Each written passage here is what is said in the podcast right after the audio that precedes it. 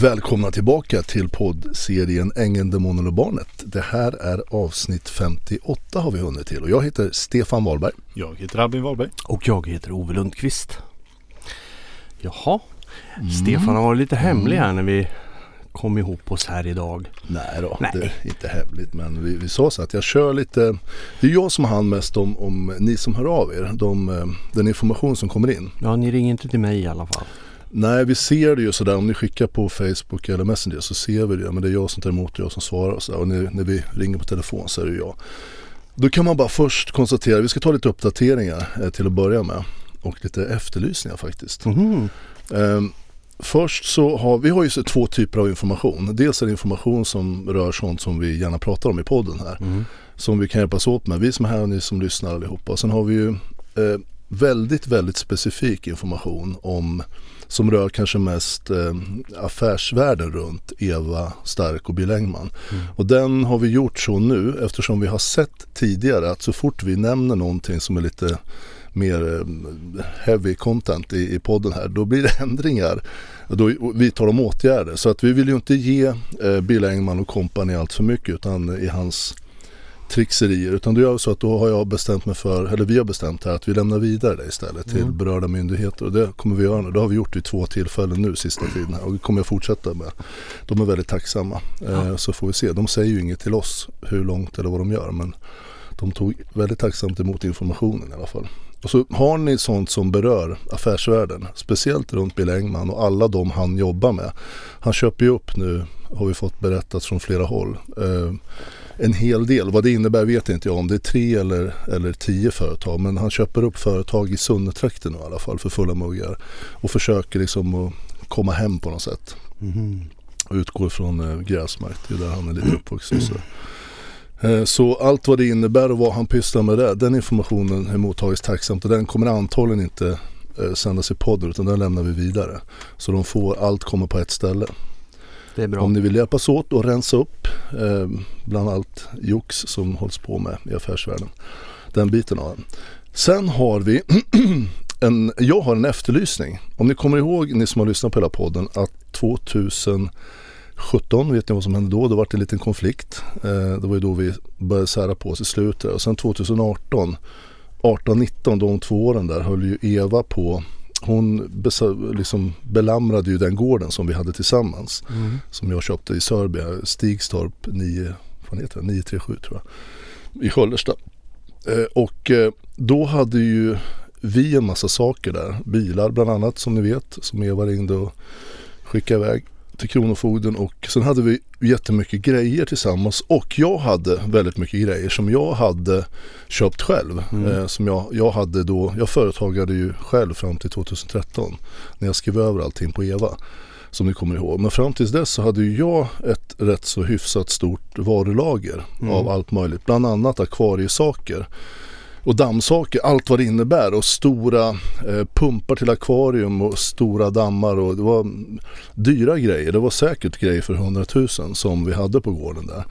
Och jag efterlyser någon som vet om vart det tog vägen för Eva lovade vid ett tillfälle att hon skulle meddela mig vart det här är så jag kunde få det men det har hon ju ja, förvånad, inte så mycket, men inte gjort. Utan det, jag skulle tippa på att hon har sålt eller gett bort eller någonting bara för att, för att jävlas. Men det är alltså pumpar, akvariepumpar, massor i alla de slag. Och det är stora sådana här, vad fan heter det, slung... Centrifugalpump? Centrifugalpumpar, precis heter de, kallas de. Eh, som du använder till stora dammanläggningar eller till akvarieanläggningar och sådär. Och det är bra, det är dyra grejer. Bara en sån kostar 10 000 styck och jag tror jag hade fyra eller fem stycken sådana. Okay. Så bara de, ja, det, det, är som, det, är det, är en hel del grejer för, som är värt en hel del pengar. Plus att vi, jag hade en massa biltillbehör och så här, verktyg för mycket pengar. Men allt det där har hon på något sätt bara, det har bara försvunnit i processen. Eh, jag har inte kunnat ta kontakt med henne och jag har inte velat gjort det heller därför att eh, risk för att hon skulle anklaga mig för att jag, om ni vet, jag var uppe där och försökte att hämta det som var mitt men då var jag anklagad för hemfridsbrott och allt vad det är. Så någon som vet om det är jag väldigt, väldigt tacksam om ni hör av er. För ni kommer få hittelön av mig om det resulterar i att jag kan få ta på eller bara vet vart jag tar vägen. Oavsett om det är borta och förverkat eller om det är någonstans så kommer det, det kommer vara bra för mig att få reda på det ändå i processen. Mm. Sen anklagade även Eva mig för att ha stulit mina egna hjul. Jag köpte ju med en, en bunt eh, aluminiumhjul från USA. Bland annat ett par 22-tums, det är stora hjul, dyra Mm. hjul ifrån, eh, från USA. Köpte jag själv som jag hade till och de passar, de är åttbultade, lite speciella, som passar till eh, stora Dodge och tror jag eh, skeva eh, pickupperna. Eh, de, de var helt nya. Eh, åtta bult alltså. Jag Mm. tror jag har en bild på dem någonstans. Så jag ska försöka lägga ut det också på Facebook så kan ni se. Skulle någon veta vart de tog vägen. För Eva har nämligen via en advokat hävdat att jag har stulit dem. Och då skulle jag ha stulit mina egna djur. Där hon då hävdar att de här är hennes. Vilket de såklart inte är. Det blir Men intressant att se vart de verkligen tog vägen. Väl, vä- väldigt intressant. Jag har faktiskt provannonserat på Efterlyses på Blocket men jag har inte fått något svar där. Men jag, jag väljer att skicka ut det så här nu. För det är så här som, desto mer jag kan reda ut och desto mer jag kan liksom visa att Mm. det här har hänt och jag har bevis på, på händerna. Desto lättare möjligtvis kunde det bli att reda ut det och eh, visa Alltså, att kan vi säga så här då, den som sitter på däcken eller, eller hjulen som vet antingen den personen som har dem eller någon i närheten som vet vem det är. Du, eh, det är ju inte så att du vill komma och plocka bort dem. Nej, nej, jag är inte intresserad av hjulen utan Nej. absolut, de får ni behålla så ingen fara. Jag, Bättre då i sådana fall att information. träd fram och säga att det är Mm. jag som har dem. Ja. Och det är helt okej, behåll de är dina, de kommer Ja. vara dina fortfarande. Ja. Jag kommer inte kräva någonting, snarare tvärtom Det här att är jag mer kanske ger att er reda ut ge det resan. hittelön för istället. För jag vill reda ut de här galna, sjuka anklagelserna av en jävligt störd människa som jag tycker hon är. Jag satt häromdagen och summerade ihop lite av de anklagelser som hon har vräkt ur sig oförsiktigt åt alla håll. Men, och det här är ju bara en, en liten del av dem. Så det skulle vara skönt om, för någon tänker jag, hon har inte lyft de här själv, hon har inte sålt de här själv tror jag. Någon har ju varit där uppe och hämtat Ja, dem. någon har hämtat dem i alla fall. Om man nu har sålt dem så har någon hämtat dem. Och det är säkert någon av er som, eh, det jobbade ju några, jag vet, jag tänker på speciellt en kille som jag faktiskt eh, ramlade på här, här för inte så länge sedan. Som eh, möjligtvis skulle kunna veta vart de här tog vägen med grejerna. Så jag är jättetacksam om ni kan lyfta luren eller bara skicka ett eh, sms eller något sånt där. Vad som helst, ni har ju mitt nummer. Eh, enkelt att slå upp mig också. Mm. Så det är efterlysningen ehm, går ut och som sagt jag betalar gärna hittelön om det resulterar till att vi kan få reda ut det. För det är sånt här som, alltså allt du anklagas för i livet, jag har märkt det, jag har ju anklagats för att vara våldtäktsman och jag stalkar människor eller Eva framförallt och allt mellan himmel och jord. Allt sånt där, även fast jag tycker som jag sagt tidigare, jag, jag kommer inte gå under av det här. Men Nej. det blir som en liten jävla säck som hänger bakom en lite grann. Om jag ska förklara mig. Ja. Någon har ju sagt också att eh, är du verkligen, har du verkligen gått förbi det här? Ja men det har jag gjort. Men eftersom vi sänder podden så blir man ju lite lite påminn om det här och då går man igång lite grann och det liksom engagerar en lite grann. Det går inte att komma ifrån. Nej och sen samtidigt då som när vi får personer runt omkring som hör av sig och tar upp saker som berör det här Mm. och lämnar information så det blir hela tiden aktuellt på ett eller annat sätt. Mm. Och det är klart att för dig blir det då att det, det, det, det finns liksom ingen ände på det än så länge. Nej det gör det ju men inte, inte vart vi har kommit idag. Vi har kommit en bra bit. Mm. Mm, Jättemycket tack vare er som lyssnar och hör av er. Jag är ju galet tacksam för att ni vågar eller att ni vill ge det till mig och till oss som sitter och jobbar med podden. För det är ju ni som har gjort väldigt mycket av det här möjligt och att vi fortsätter. Det är ju ni som lyssnar som hör av er. Det är ju liksom en, ett samarbete mellan oss alla. Och det, det finns ju ett längre mål. Det är att försöka att få Människor som manipulerar och bluffar till den grad Bill Engman och Eva Stark med kompani gör. Det finns ett eh, behov bara rent mänskligt att försöka eh, blotta dem och liksom eh, offentliggöra dem. Så folk vet att det här har de gjort. Och så, jag har gjort någonting, ja då får jag stå för det och nu har de gjort någonting och nu får de stå för det. Det gör de ju fortfarande inte. Det går ju att reda ut som vi har sagt hur många gånger som helst. Det är bara att höra av sig så sätter vi oss ner och så reder vi ut det. Men det vill de ju fortfarande inte. De fortsätter ju att hitta på. Då kan jag fylla i vad en sa häromdagen som hörde av sig. De, de, jag har ju tydligen varit med i något MC-gäng då också. Jag har varit med i Hells Angels säger de. Eh, jag har inget emot alla de Hells Angels personer som jag har träffat genom livet. Har varit, har jag sagt tidigare, jävligt trevliga och reko. Mm. Ovanligt reko människor. Eh, med det sagt så jag har liksom ingen åsikt om dem överhuvudtaget. Men jag har definitivt inte varit med i Hells Angels. Nej. Men det är ett rykte nu som Bill Engman tydligen går runt och pratar om i Sunne. Att de ska passa sig för mig. För jag har varit med i Hells Angels, jag har kontakter där. Så. Och det är klart, varför gör man det? Ja, det är klart, han vill ju skrämma upp människor så de inte vågar Nej. ta kontakt med mig. De ska få något slags då, eh, något negativt runt mig och inte våga ha kontakt med mig. Nej, det är ju, ja.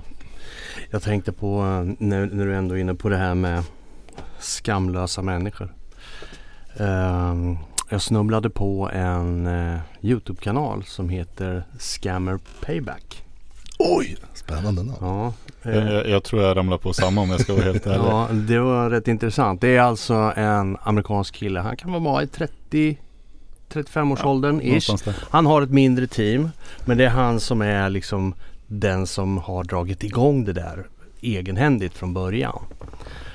Och vad han gör det är ju att han ringer upp och kontaktar de här. Det är sådana som utger sig för att vara Paypal, Amazon.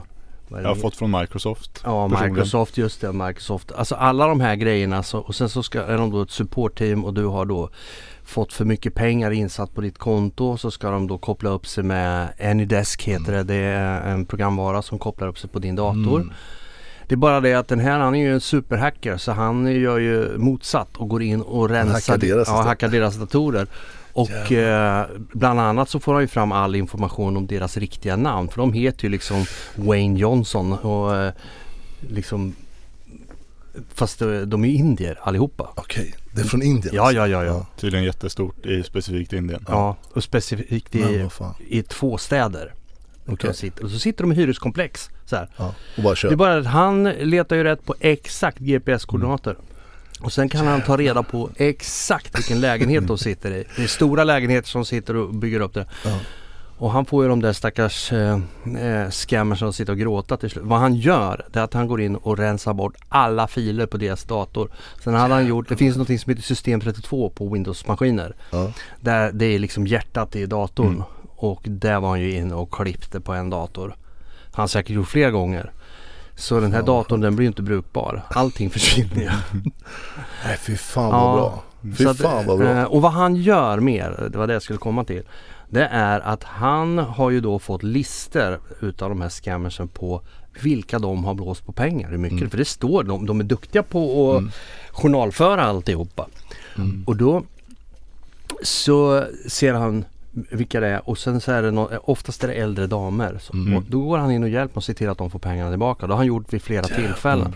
Så han ser till att återställa ordningen på något sätt.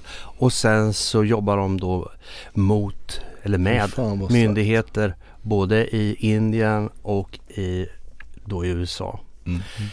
Problemet är dock att i Indien så är de myndigheterna är lite klena där. Så de åker ut på gatan igen ganska fort Mm. och kan fortsätta sin verksamhet. Och så sätter de upp det. Så att, eh, och när han ringer nu till, när han, han har ju en speciell röstförvrängare. Han låter ju likadant varje Mm. gång. Som en gammal kärring så här. och, De tänker, ja, nya pengar. är, det någon, är det någon gammal bara?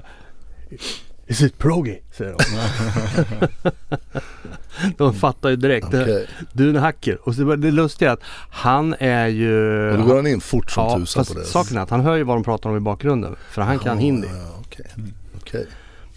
Han pluggade indiska och hindi. Alltså, så att han, eh, han hör ju precis och han svarar ju bara på engelska vad han säger. Men varför säger du så där för? På ett ställe. ja. Nej, vad underbart. Mer sånt där. ja. Nej, det var liksom bara en Ja. tillfällighet att jag snubblade på. Jag tänkte... De här är ju samma bransch som Bill Engman och Eva Ja, Stark. det är ju lite samma, eh, samma skrot och Mm.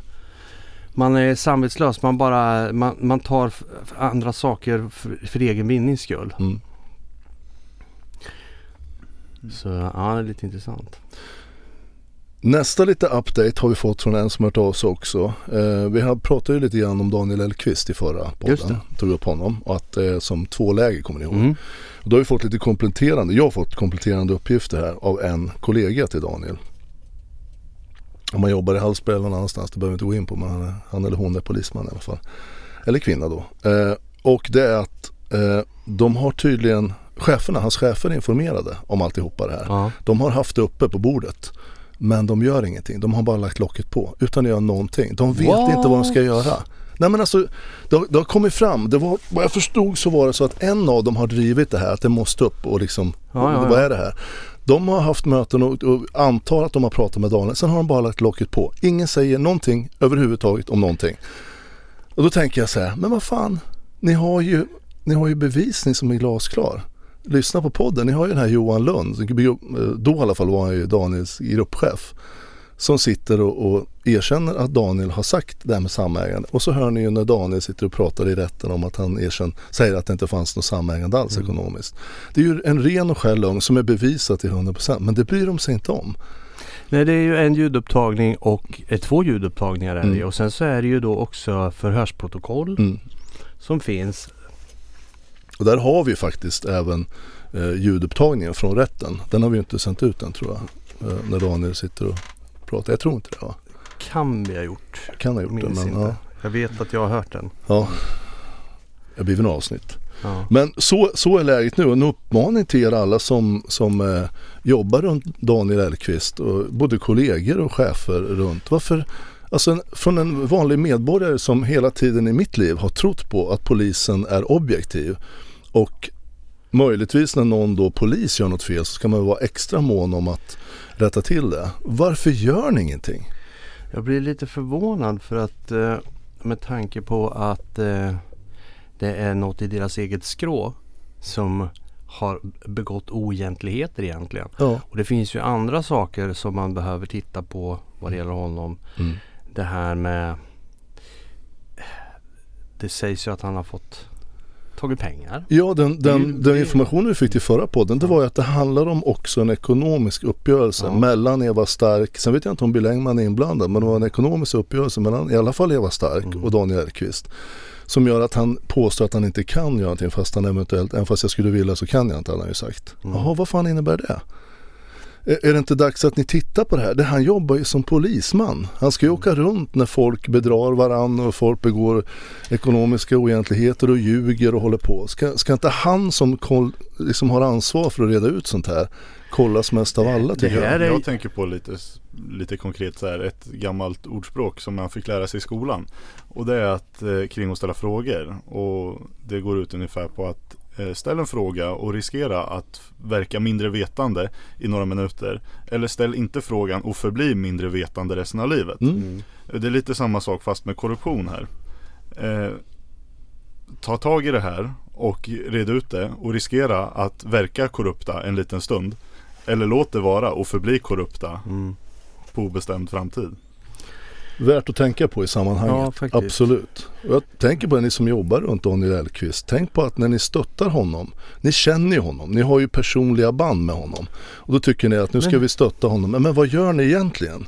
Ni stöttar ju en som har begått fel, som behöver klargöras och, och rättas ut. Mm. Och tills det gör det kommer ju han bli en sån här person som har gjort orätt. Men också inte bara det utan han har ju suttit och ljugit om det i, i rättssalen. Det är ju allvarligt som fan. Ja det är sen, mened. Ja och sen, det är ju verkligen mened, rakt upp och ner. Eh, och sen vad han har för anledningar som sagt om han, eh, det vittnar ju grannarna om att han skulle inte ens gå på min begravning vilket jävligt tycker jag obalanserat och jävligt omoget sagt av en polisman ändå. Ja. Jag har inte gjort någonting mot honom. Ja, jag har haft ett förhållande med Eva men jag trodde ju, ja ni vet ju alla allt det där runt omkring vad som har hänt. Men om han då är förbannad på något vänster över det så vad fan red ut det med mig. Jag kommer säga som det är för fan. Mm. Det är inga konstigheter. Men då väljer han istället att göra det här, sätta sig och begå mening. Det är förbannat jävla olämpligt. Och om man inte har då förmågan att ta ett rimligt, lämpligt, moget beslut, förståndigt i det här. Vad fan är det som säger att han gör det i resten av det han håller på med i jobbet? Nej, för han har, ju, ju... han har liksom redan trampat över gränsen och står på andra sidan. Mm. Och då kan ju han i princip göra precis vad som helst och komma undan med det, ja. tror han. Det han låter ju sin hämndlusta få, uh. få överhanden. Ja. Men jag återgår till det här. Den här polismannen jag träffade. Som, sa, som rekommenderade. Som hälsade faktiskt till honom också. Och du vet vem det är om Daniel, om du lyssnar. Du vet vilken den här polismannen är. Han har gått ut med sin historia och publikt också. Lätta på ryggsäcken. Det, allting blir bättre. Det är jobbigt en stund. Men sen blir det bättre. Därför att du kommer gå med det här hela ditt liv. Och får du dessutom skydd av dina kollegor och då ställer man ju frågan direkt till kollegor eller om i alla fall de som sitter över honom som chefer. Varför? Varför lägger ni locket på? Det är ju mycket intressant. Det här gör ju det att ni framstår ju som opolitliga. I alla fall i mina ögon. Ja men det, det blir ju automatiskt, det är det enda rimliga Mm. slutsatserna. Det går inte att lita på gänget i Hallsberg i alla fall, eller hur? Nej. Och det är ju de som borde, Daniels chefer där i Hallsberg som borde ta tag i det här. Och tills ni gör det så tycker jag det, det, det är anmärkningsvärt olämpligt alltså av en poliskår eller en polisstation, vad kallar man det, gänget i Hallsberg där, och, och bete sig så här. Att ingen av er har kurage nog. Alla ni har det här extraansvaret som en polisman har. Mm. Och ni jobbar på gatan och ni jobbar som utredare, ni jobbar som chef och så här. Men ingen av er kan gå in och säga att vi måste titta på det här. Och det är nu. Det är ju det här, jag har ju generellt full respekt för poliskåren och tycker att de är viktiga, de behövs och jag beundrar deras arbete det de gör. Men när det blir så här att det kommer fram att man myglar helt enkelt. Då kan jag bli, blir jag rätt förbannad. Jag kan tycka att det, det är olämpligt. Faktiskt.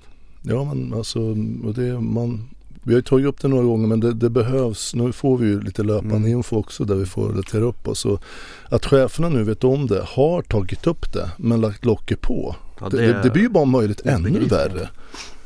Och då, då tänker jag så här, vad har de, varför har de lagt på locket? Är det för att de inte bemödar sig med att lyssna på de bevis som finns? De kan ju ringa mig. Jag har ju andra uppgifter också. Men jag har ju löpande kontakt med Daniel under lång, lång tid som de kan fråga om och se vad vi hade för relation och hur allting har varit. Och som sagt att han har suttit och begått mened det är ju fullständigt otvivelaktigt. Det, det ser man ju, det hör man ju. Eh, och då tycker man, jag förstår att de stöttar, om någon blir smutskastad och att de har ett tufft yrke, det har vi sagt tidigare. Full beundran för dem. Och de flesta poliser gör ett helvetes bra jobb, det är inget snack om det. Och de får utstå en jävla massa. Mm. Hur, vi bara läser tidningen nästan varje dag här hur, hur de blir utsatta på alla möjliga sätt och lever med en hotbild bara för att de har det jobbet. Så de, hatten av en stor eloge till er som, som kämpar. Men Mm. när det någon gång ibland, vilket händer? Det har hänt, det händer, det kommer att hända. När någon halkar snett och utnyttjar det här ansvaret och den här positionen man får som Ja men det är något extra att vara polis. Du har ett Man, man extra står ansvar. lite över alla andra i samhället. ja, men man gör jag det. tycker inte att de hjälper Daniel. Nej det gör att Nej men det gör de absolut inte. Nej. Och jag, Tvärtom, utan han har ju redan passerat gränsen för vad man får göra. Ja. Och fått accept på det. Mm. Utav sina chefer. precis. Vad innebär då det i förlängningen? Mm. Att han kan sträcka sig lite till och lite till. Ta bara han som snodde knark. Mm. Ah, ta lite, ta lite till Mm. och lite mer. Till slut så finns inte den här gränsen. Och det sa han själv. Mm. Den försvinner. Man blir ju liksom Stålmannen lite grann. Ja. Man tror att man kommer undan med det. Men eh, det här problemet kvarstår ju. Mm. Han, eh, han kan ju inte må särskilt bra och han må, lär ju inte må bättre ju längre han får gå med det innan det får liksom komma ut. Mm. Jag, jag pratade lite på det förra gången vi hade ämnet uppe här. Men jag, jag vill igen ställa en fråga direkt till dig Daniel. Du är farsa nu. Hade du varit stolt över dina barn om de gjorde vad du gör just nu? För tänk på att de gör, alla vet det här. Alla som har pratat med förälder vet det här. Barn gör inte som du säger, de gör som du gör. Hade du varit stolt om de gjorde som du gör nu? Mm. Och som en liten fortsättning på den. Det är en jävligt väsentlig fråga. Mm. Det är ju när di- ditt barn, jag vet inte alls om han har fått barn tydligen, son eller eller dotter. Ehm, jag vet inte alls men den här lilla guldklimpen kommer ju växa upp. Mm. Och möjligtvis höra podden, fråga, någon kanske säger någonting eftersom folk pratar ju om det här. Mm. Vad kommer du säga till ditt barn då? Lyssna nu på den här frågan. Mm. Kommer du säga som det är och vara ärlig? Eller kommer du ljuga även för ditt barn? Ställ dig den frågan Daniel. Vad kommer du säga när din lilla eh, ängel alltså frågar hur det här är? Kommer du ljuga även för, för ditt barn? Det är frågan som jag ställer dig. För du kommer ställas inför det, det kan jag garantera dig. För jag kommer inte ge mig här. Det har ni fattat allihopa som lyssnar. Alla. Tills det blir någon slags upprättelse.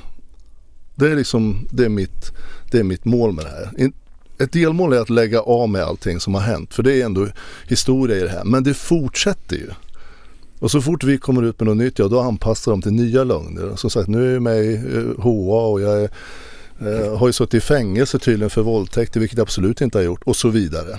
Hela det här fortsätter ju. Och när du fortsätter ljuga Daniel, eller inte berätta som det är, då gynnar det ju all, allt det här. Allt det här kunde få ett slut. Om du som polisman, som den polisman du är, går ut och säger som det är. Så jag skulle vilja veta om du kommer ljuga för ditt barn när det växer upp och fråga dig, pappa, vad hände med det här? Mm. Fundera på det då. För hade det varit eh, Om du Daniel hade sagt som det var i rätten.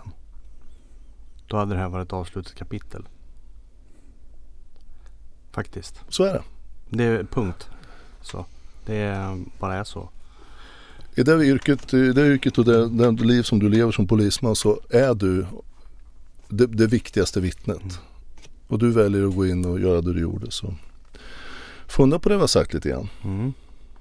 Sen kan man ju halka in bara på en liten följdfråga. Vem, vem överhuvudtaget kontrollerar de här människorna? Vi har ställt oss den frågan lite snabbt förut. Ja, Polismän, domare, Ekobrottsmyndigheten, alla de, har ju fått information. Jag vet inte vad de gör. De kanske står i begrepp att, gripa människor. Det vet ju inte jag. Nej. Men det har ju gått en stund om man ska vara ärlig. Det har ju gått säkert, ja, över ett år sedan de fick informationen. Så frågan är vad händer egentligen och vad görs? Eh, Man, man tänker att det skulle bli någon slags eh, automatisk eh, liksom action när man lämnar sån här information som vi har lämnat. Men jag är rädd för att det inte gör det. Därför att de här personerna som Bill Engman nu med den ekonomin han gör, har, har Daniel Elkvist, polisman, Eva Stark, ja på pappret är hon väl anständigt förmögen och stabil och sådär. Det ska mycket till när man gör någonting. Jag tror det är så. Ja, intressant. Men Men då går vi över till nästa fundering vi har här. Nu ni grabbar. okej. Sitter vi ner? Har, precis, lyssna lite. Jag ska ge en liten bild. Eh, om ni tänker er att människor har ju funnits rätt länge på jorden. Ja. Mm. Ehm, Homo sapiens vart väl till, om jag säger rätt, ni får rätta mig annars om jag är helt ute. Men jag tror att de sista typ en miljon år någonstans har det funnits, om jag, om jag kommer ihåg rätt nu, två sorter. Det är homo, homo, de hette någonting, erectus tror jag de Ja. hette. För de började stå upp här vid någon, någon tid här, om det var en halv miljon eller miljon år sedan. Efter, för 400 år sedan, då fanns det, fram till 400 år sedan så fanns 400 det två, 000 år sedan. 400 000 år sedan, precis. Viss skillnad. 400 000 år sedan så fanns det två huvudgrupper av Ja. vad, vi, vad vi kallar för det som kom före människan här, Homo sapiens sapien. Mm. Och där dog den ena ut, så det vart Homo sapien kvar. Sen Mm. för 100 000 år sedan, då vart det där vi är idag, den Mm. moderna människan på något sätt. Där fick vi den här hjärnan och kapaciteten som vi har. Och vi kallas väl Homo sapiens sapien tror jag. Sen har vi ju sakta under tiden här, det började ju innan 100 000 år sedan, men sakta sakta har vi ju då utvecklat, en, kommu- vi kan kommunicera med varandra på Mm. olika sätt. De första grejerna som kom det var ju så här som finns hos djur. När man, ah, de gnäller, hundar och skäller och så här. Vi gråter och man blir glad och man har olika uttryck. Och sen sakta sakta börjar man ju kalla saker, ett gräs, aha det där är gräs och träd och himmel och färger. Himlen är blå, gräset är grönt och så vidare. Och väldigt tidigt så, har, det här har ju funnits i alla tider. Mm. Så, så, så ni är med bara på, för jag ska försöka förstå, jag vill ha hjälp att förstå Mm. en sak. Alla tider så har det ju varit hon och han. Det Mm. kommer ett, föds ett barn, det föds med bara XX-kromosomer, då blir det en kvinna, en, en flicka. Det, det föds en människa med bara XY-kromosomer i hela kroppen, det blir en pojke, har en snopp och en tjej har vagina. Så har det varit i alla tider. Och det har man då hittat ett språk för. Du är, du, du är pojke, även fast för massa år sedan så har du varit pojke och Mm. någon är flicka och sådär. Eh, och sen har vi blivit lite moderna nu här. Vi vill kalla oss olika saker och sådär. Jag greppar, nu går vi lite framåt lite snabbt. Mm. Och jag greppar det att man måste få hitta, något av det viktigaste man har som människa det är att hitta sig själv. Mm. Och det kan vara, se ut på massa olika sätt. Det, det, och det, så måste det få vara. Var och en har full rätt till att bli den den vill vara. Och få vara den personen så länge det inte skadar någon annan. Och så länge det inte involverar någon annan på frivillig basis på något sätt så får man ju vara vem man vill. Mm. Och så ska det vara. Men jag har, jag har funderat på den här debatten. Ni kanske förstår vart jag är på väg lite Ja, grann. jag fattar. Men jag vill närma mig det här precis som jag säger. Jag har extremt stor respekt för den individuella synen på sig själv, på omvärlden och vem man är, den man vill vara, hur man vill kalla sig själv och så vidare. Men när jag förstår inte hur det har blivit så att när jag träffar en människa som kallar sig någonting som inte då är pojke eller flicka, man eller kvinna. Eh, vi införde ju ett begrepp hen, vilket är rimligt. Hen, hen För- för- rent konkret är ju jag, jag, jag vet ju för sig inte vart du är på väg. Nu, jag bara hörde att du börjar. Eh, Men rent eh, faktiskt så är definitionen för det svenska ordet hen en person där kön är okänt. Mm. Eh, om du skriver om en person som du inte vet könet på för det är bara en person du såg en silhuett någonstans. Mm. Då kan man använda begreppet hen för man vet inte istället för han eller hon. Ja men och det, det har ju använts nu under ett, ja, men fan ett bra tag. Därför att om man är osäker, man vill inte säga hon om det är en han eller han om det är en hon och sådär. Vad man nu, man nu, vart man nu är någonstans i livet. Men nu har det ju börjat lagstiftas eh, i olika länder, bland annat Kanada. Att man begår, man alltså, man, man, eh, vad heter det, Eh, man diskriminerar någon om man inte kallar den det rätta. Och de har väl tror jag hundra olika pronomen som, och, och det rätta är då det, vad den personen vill bli kallad. Precis, just då. Hur ska Mm. man veta det? Ja men alltså, och det, det, observera det jag sa nu här. Jag, jag älskar alla människor på, nå, på någon gräns och jag, jag har inga problem med någon som vill vara precis hur den vill. Kommer den vara själv, skadlig för sig själv så kanske jag kan ha åsikter och försöka hjälpa den personen. Jag har verkligen inga problem med det. Men jag förstår inte varför man ska inte kalla någon, eller varför man inte, varför man inte får ens en gång kalla en som är född med XX kromosomuppsättning för en tjej. Mm. Eller för en liten tjej om hon nu föds som tjej. Eh, Med, med då XX-kromosomer med vagina och allt vad det är att vara tjej. Lägre testosteronhalter och allt vad det nu innebär att vara kvinna. Massa saker med livmoder och så vidare. Varför man, det skulle vara då eh, mer eller mindre olämpligt. Nu har ju alltså lagstiftats. Det har gått ut rekommendationer till olika skolor så att man inte ska säga Lärarna får inte säga eh, grabbar och tjejer eller vad var de sa? Och de plan har nu börjat ändra, flygplan. Ladies and gentlemen, det har de tagit bort nu vissa flygbolag. Nej. Jo, för fan. Och, det, och då känner jag så här, men alltså jag, jag förstår det inte. Jag har inte emot någon människa. Jag har en väldigt nära släkting som, som eh, är väl icke-binär tror jag nu. Har gått från lite olika och, och den här personen håller på att hitta sig själv. Jag har den största respekt för det. Jag har inga problem alls med någonting. Men jag förstår det inte. Jag förstår inte varför man inte kan eh, man, man tycker väl om då vissa saker och man ska vara asexuell. Men det innebär ju då att man inte skulle vara sexuell alls, vilket de flesta Ja. personer är på någon skala tror jag. Och sådär. Men jag har väldigt svårt att förstå varför det ska vara diskriminerande att säga killen det- det eller tjejen att- eller ladies and gentlemen på plan och sådär. Men om någon är asex- asexuell så innebär ju inte det att, att det blir en hen per automatik. Det kan ju vara en han eller hon som är asexuell i alla fall. Ja, Mm. det är det jag menar. Som- alltså en, en som han tycker att en... sex det, det är någonting som är, det är absolut onödigt. Jag vet Men det att har det här... ju ingenting med pronomen att göra. Nej, nej. Men, och, men det är just när det skjuts över på den som ska tilltala en. Mm. Och jag vet ju inte vad människor vill bli Nej. kallade. Men går jag fram till någon och säger någonting, då riskerar jag att diskriminera den personen. Ja, det, vem är det som står där i kassan? Ja, det är en, en, en man. Och det, det kan vara så, vi är ju där nu, där det kan vara diskriminerande. Men hur, hur ska jag veta de här alla problemen som bara blir fler och fler dessutom? Jag förstår det inte. Det är bara, för mig är det bara en snurr. Jag vill förstå det. Men kan inte ni förklara, Albin och Ove, hur man ska, hur man ska reda ut det? Jag greppar inte själva själva idén med det. det. Varför man nu, om, man nu, om man nu gillar en tjej och gillar tjejer, ja då kan man ju kalla sig vad man vill. Men att det ska vara diskriminerande att jag, har- kallar dig jag för har kvinna eller tjej. mycket tankar kring det här och man, man blir ju, eh, vad ska vi kalla det, inte bombarderad men ut, eh, exponerad för den här typen av tankar och idéer och Mm. saker hela tiden. Speciellt om man är på internet mer eller mindre tid. Så får man ju se det här. Och jag, jag har två tankar primärt som, som slår mig när vi tar upp ämnet här. Och dels så är det ju eh, för ja, på tidigt 1900-tal så var det en reporter som hette Beatrice Evelyn Hall. Hon summerade Voltaires livsverk och filosofier med att jag håller inte med om det du säger, men jag kommer dö för din rätt att säga det. Och det, det är ungefär så jag ser på det här Mm. utifrån deras liv och vad de gör, det de vill. Kommer aldrig, precis som du sa, vilja frånta någon rätten att uttrycka sig själv på vilket sätt de vill.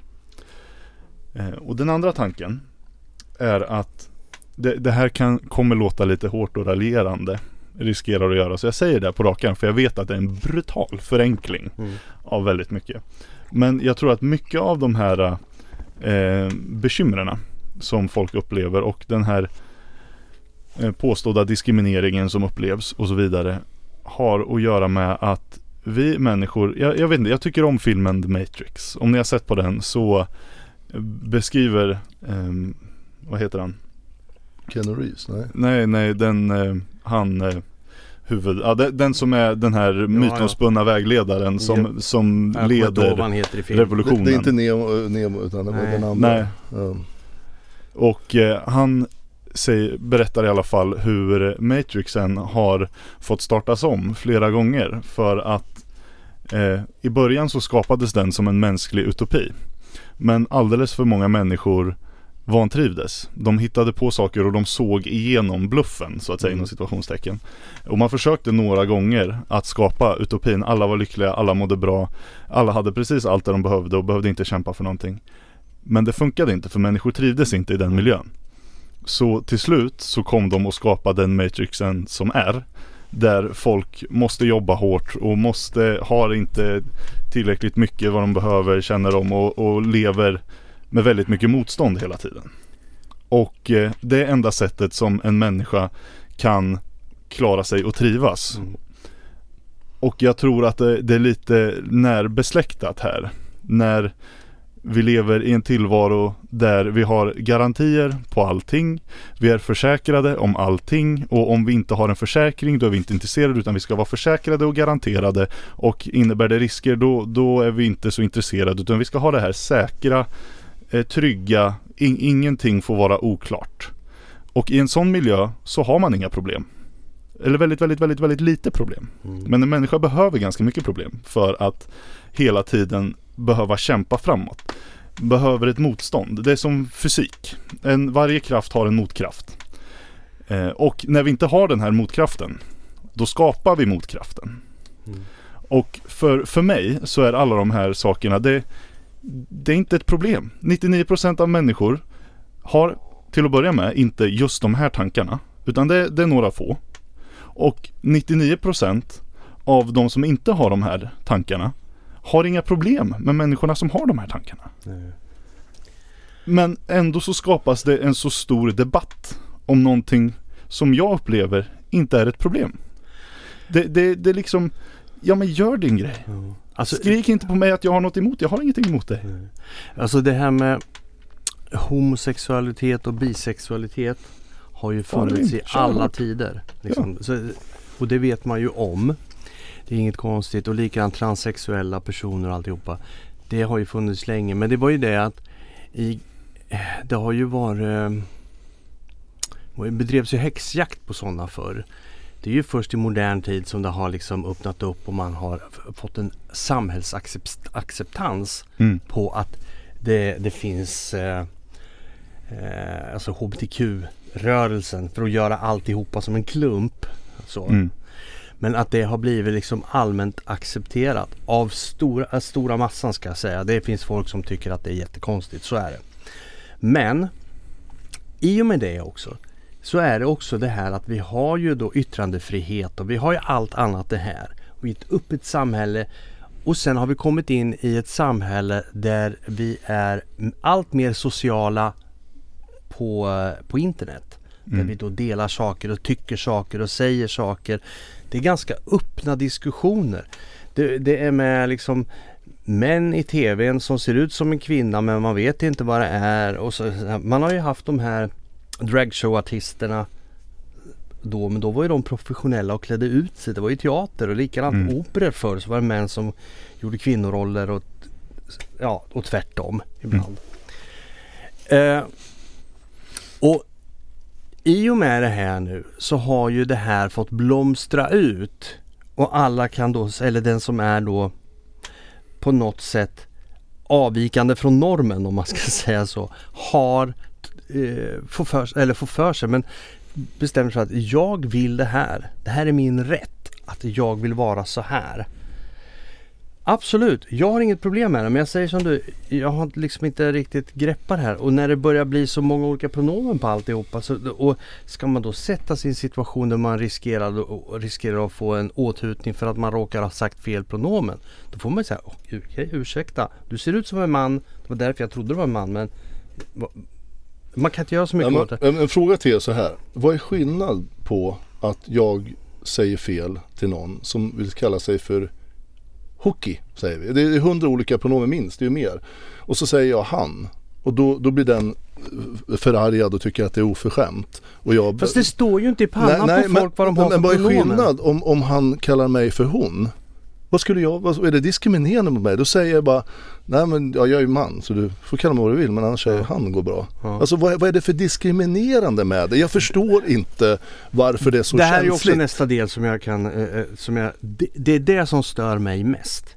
Det är den här kränkt, alltså folk, eh, vissa personer blir otroligt lätt, de är otroligt lättkränkta för ingenting och de gör det i ren protest. Det känns nästan provocerande att de, eller de, de be- beter sig provocerande genom att Mm. bli kränkta i onödan. Mm. Därför att de kan inte föra en normal, eh, alltså ett samtal Mm. där de säger "J- eh, Du har säkert missuppfattat det men jag är där. Ja. Okej, Mm. ge folk en möjlighet att göra det då i sådana fall. Om ni vill bli accepterade för den ni är. Mm. Då måste ni också acceptera att folk kanske inte riktigt vet. Alla är inte informerade om Nej. den här, vad ska jag säga, HBTQ-världen. Mm. Men folk accepterar och säger så här, ja men först för, för, ja du är en sån där homofil. Så lät det ju Ja. förr i världen. Mm. Mm. Och de var ju människor som var från en annan planet Mm. enligt vissa. Så är det ju inte idag. Alltså jag har jättemånga homosexuella vänner och jag tänker inte, går inte och tänker på att han är homosexuell. Inte dugg. Alltså jag Inte dugg. är som jag vi tänker sen som den personen den Helt är. ointressant. Ja. Jag har inget förhållande med den personen alltså eh, på något sätt. Mer än att vi är vänner. Mm. Och jag gör inte skillnad på det. Jag går inte och frågar dig vad du har för sexuell läggning. Det bryr inte jag mig ett dugg om. Jag Och det har har min... du aldrig frågat Ove. Nej, jag har inte det. Lite Kanske kränkt, dags. Nej, och jag, en grej som slår mig ibland, som jag tycker är en av de mer relevanta aspekterna i det också, om man verkligen ska destillera ner det till kärnan tycker jag. Det är ju det faktumet att ingen i världen, inte du Ove, inte jag, inte du Stefan, ingen föds med rätten, med någon form av rättighet att aldrig bli kränkt. Jag kör motorcykel. Mm. Ja. Och det finns en hel uppsjö med människor som kommer säga att jag är dum i huvudet. För att ett, det är farligt. Mm. Två, motorcyklar har väldigt dålig avgasrening så jag är en miljöbov. Nummer tre, är allmänt töntig för att jag tycker att det är kul att köra motorcykel. De kan hitta på vad som helst Mm. och de har full rätt att göra det. Mm. Men, men jag kan inte säga något annat. Nej, du får inte tycka. Ja men, ja, men tyck det då. Mm.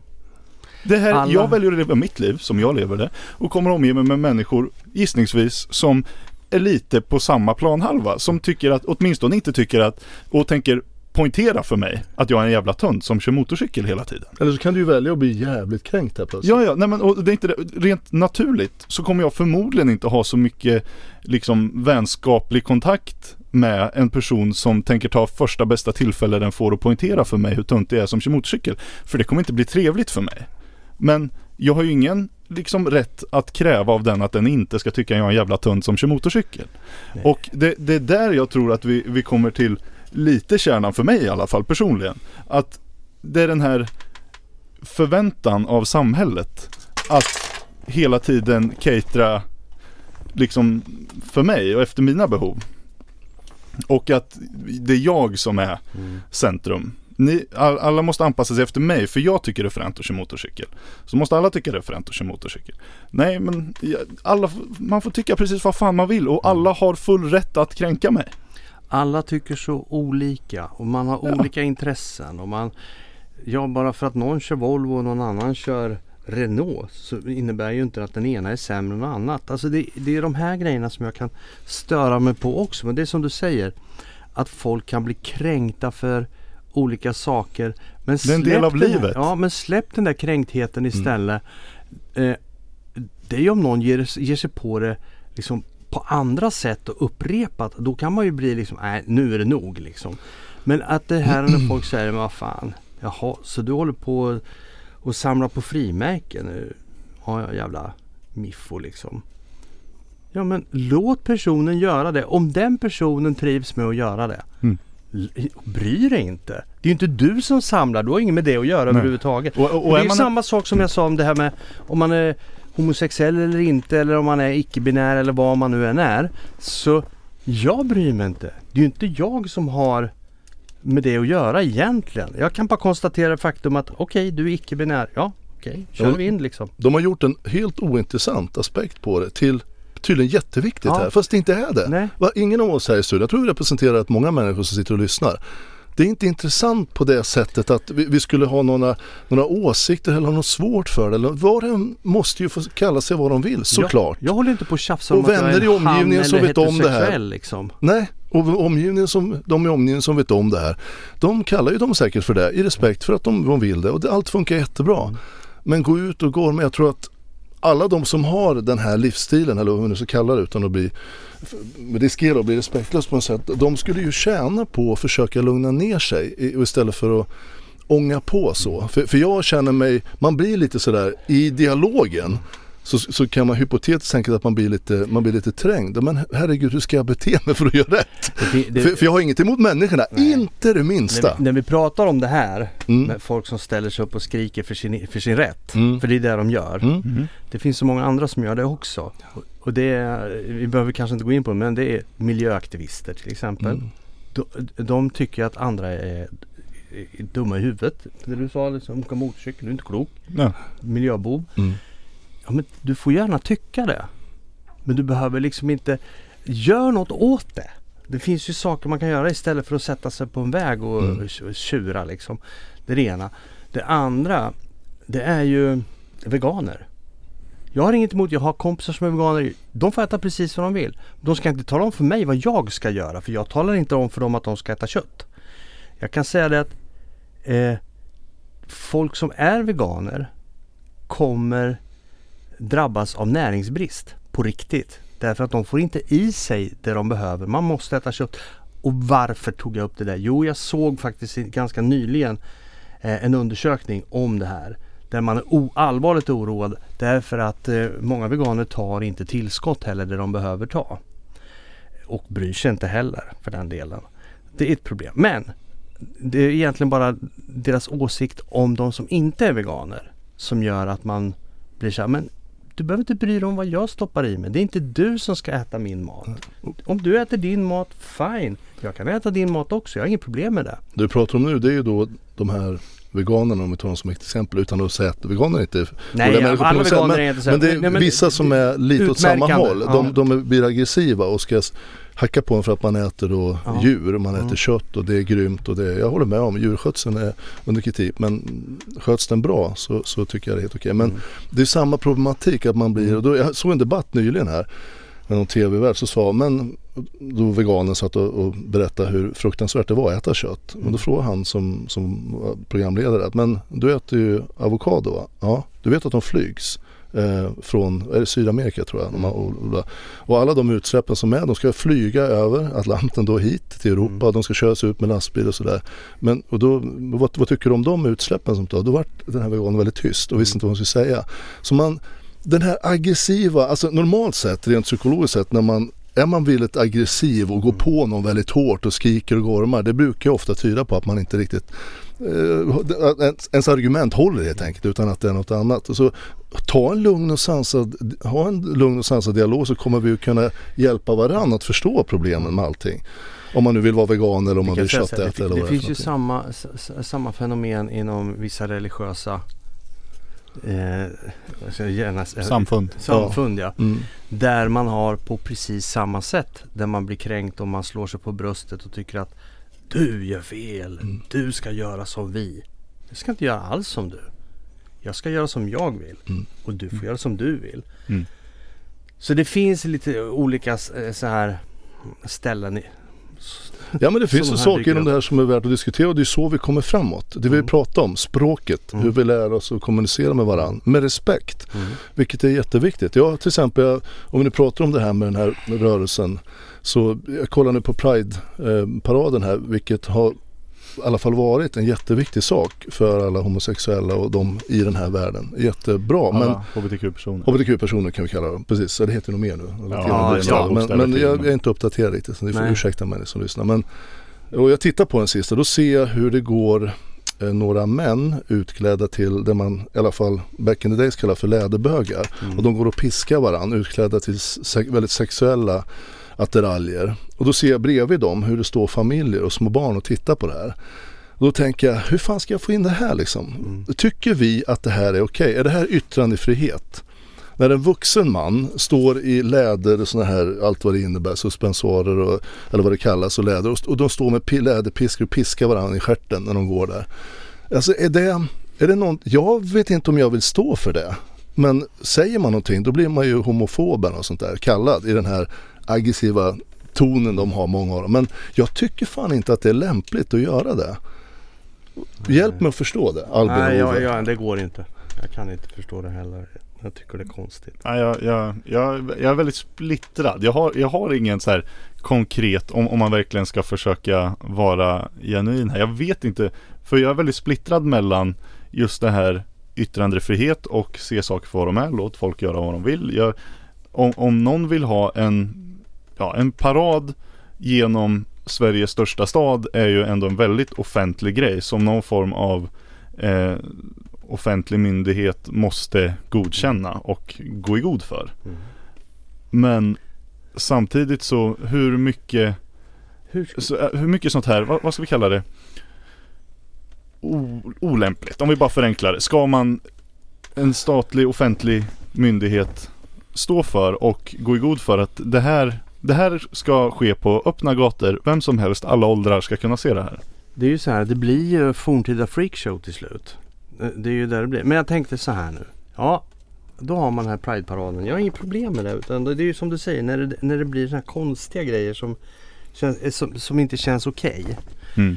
Om vi skulle ha tagit de här personerna och ryckt ur dem ur Pride-paraden och så ställt dem på Stortorget i Örebro en söndag eftermiddag eller en lördag mitt på dagen när det är Mm. massa folk där och så står de där och piskar varandra i stjärten i den utstyrseln. Hur lång tid tror du det skulle ta innan piketen kom och plocka in dem? Det skulle inte ta lång tid.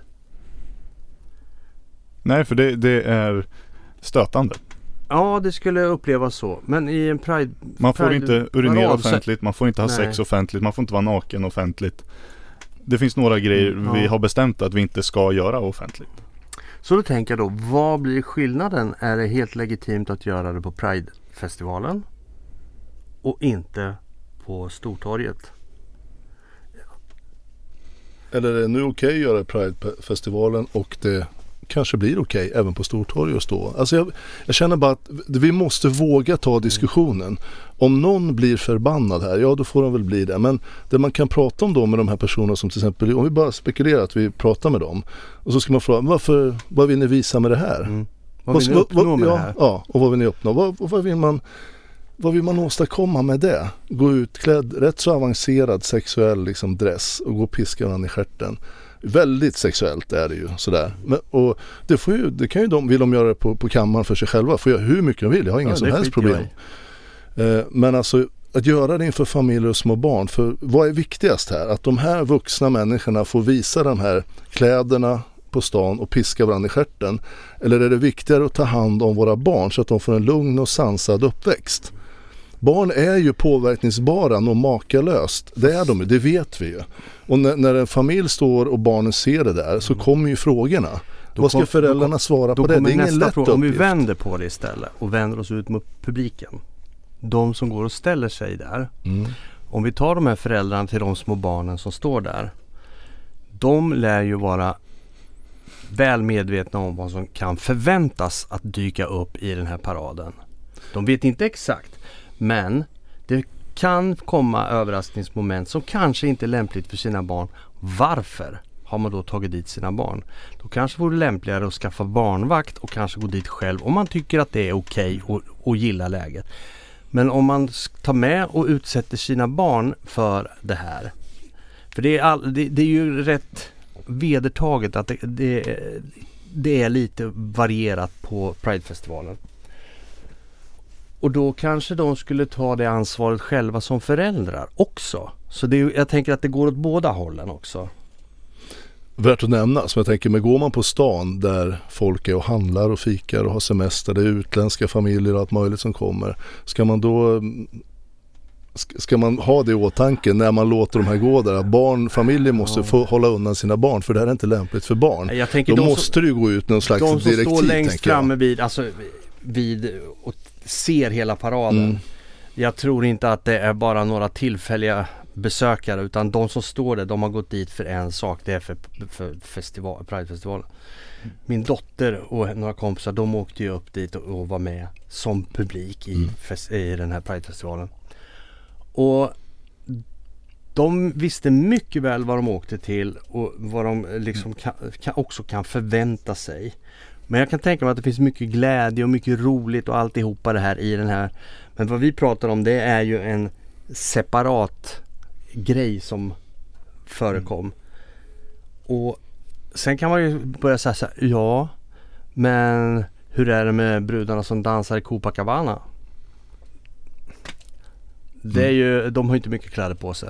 Nej, nu är inte det i Sverige men absolut. Nej, nej men det, alltså finns det, vi kan ju ta det där ett steg det till liksom. Ja. Men, men ab- absolut, och jag, jag tycker det är en, Ri- kan, rimligt kan att tycka att det är en det. ganska intressant jämförelse.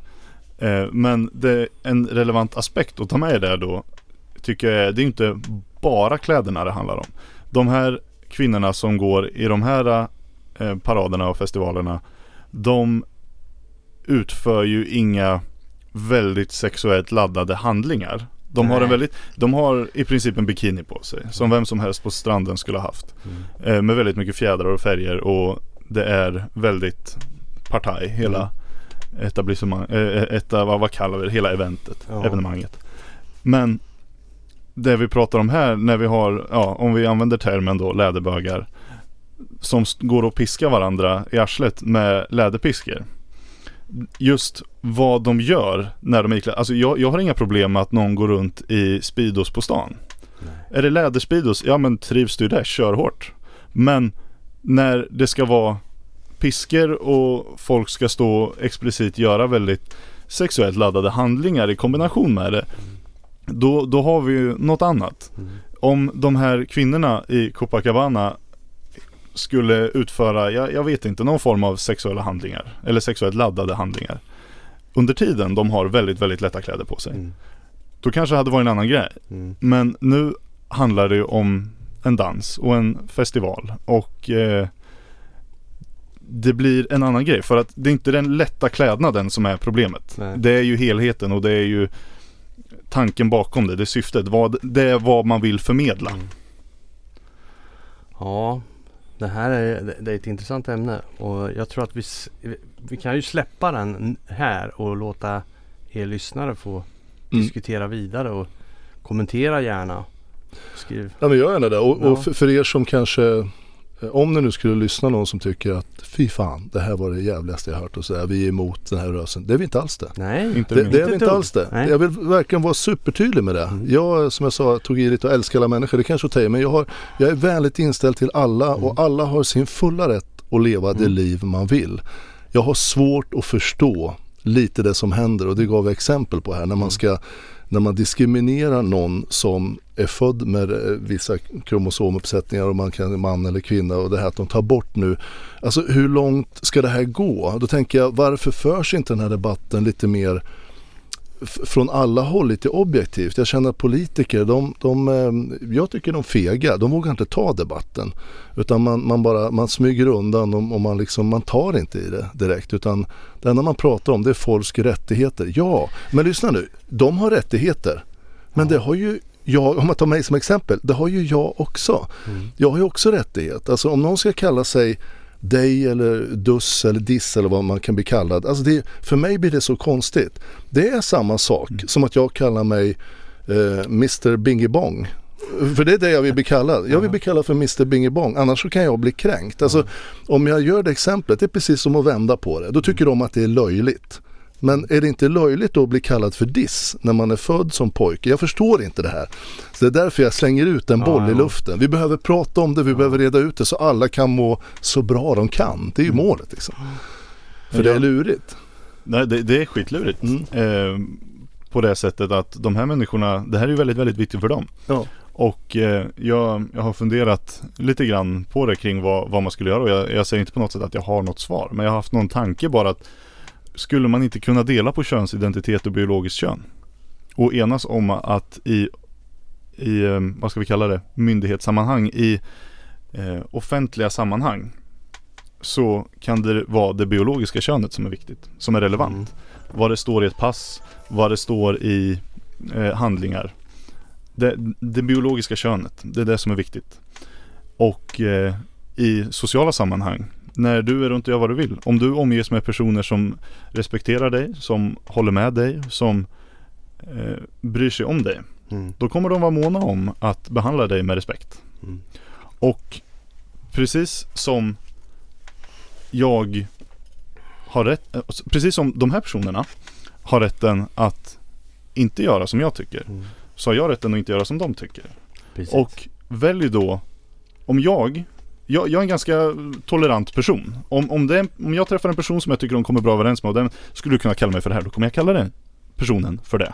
För att det är bara, ja men, av respekt. Men jag kommer inte göra det för att jag blir tvingad. Och som människor är överlag, blir du tvingad att göra någonting du inte vill göra, då kommer du förmodligen bli ännu mer motsträvig att göra det. Mm. Så om vi bara enas om här i rummet och gärna alla ni som lyssnar som håller med mig. Ja, ja. Att- Nej men, jag, jag, jag vet inte. Att vi, vi respekterar varandra och göra varandras eh, liv, bara låt varandra leva varandras liv, jag lever mitt liv. Right? Tvinga inte mig eller, och mina framtida barn så ska inte jag tvinga dig eller dina barn eller framtida barn att göra någonting som inte du tycker.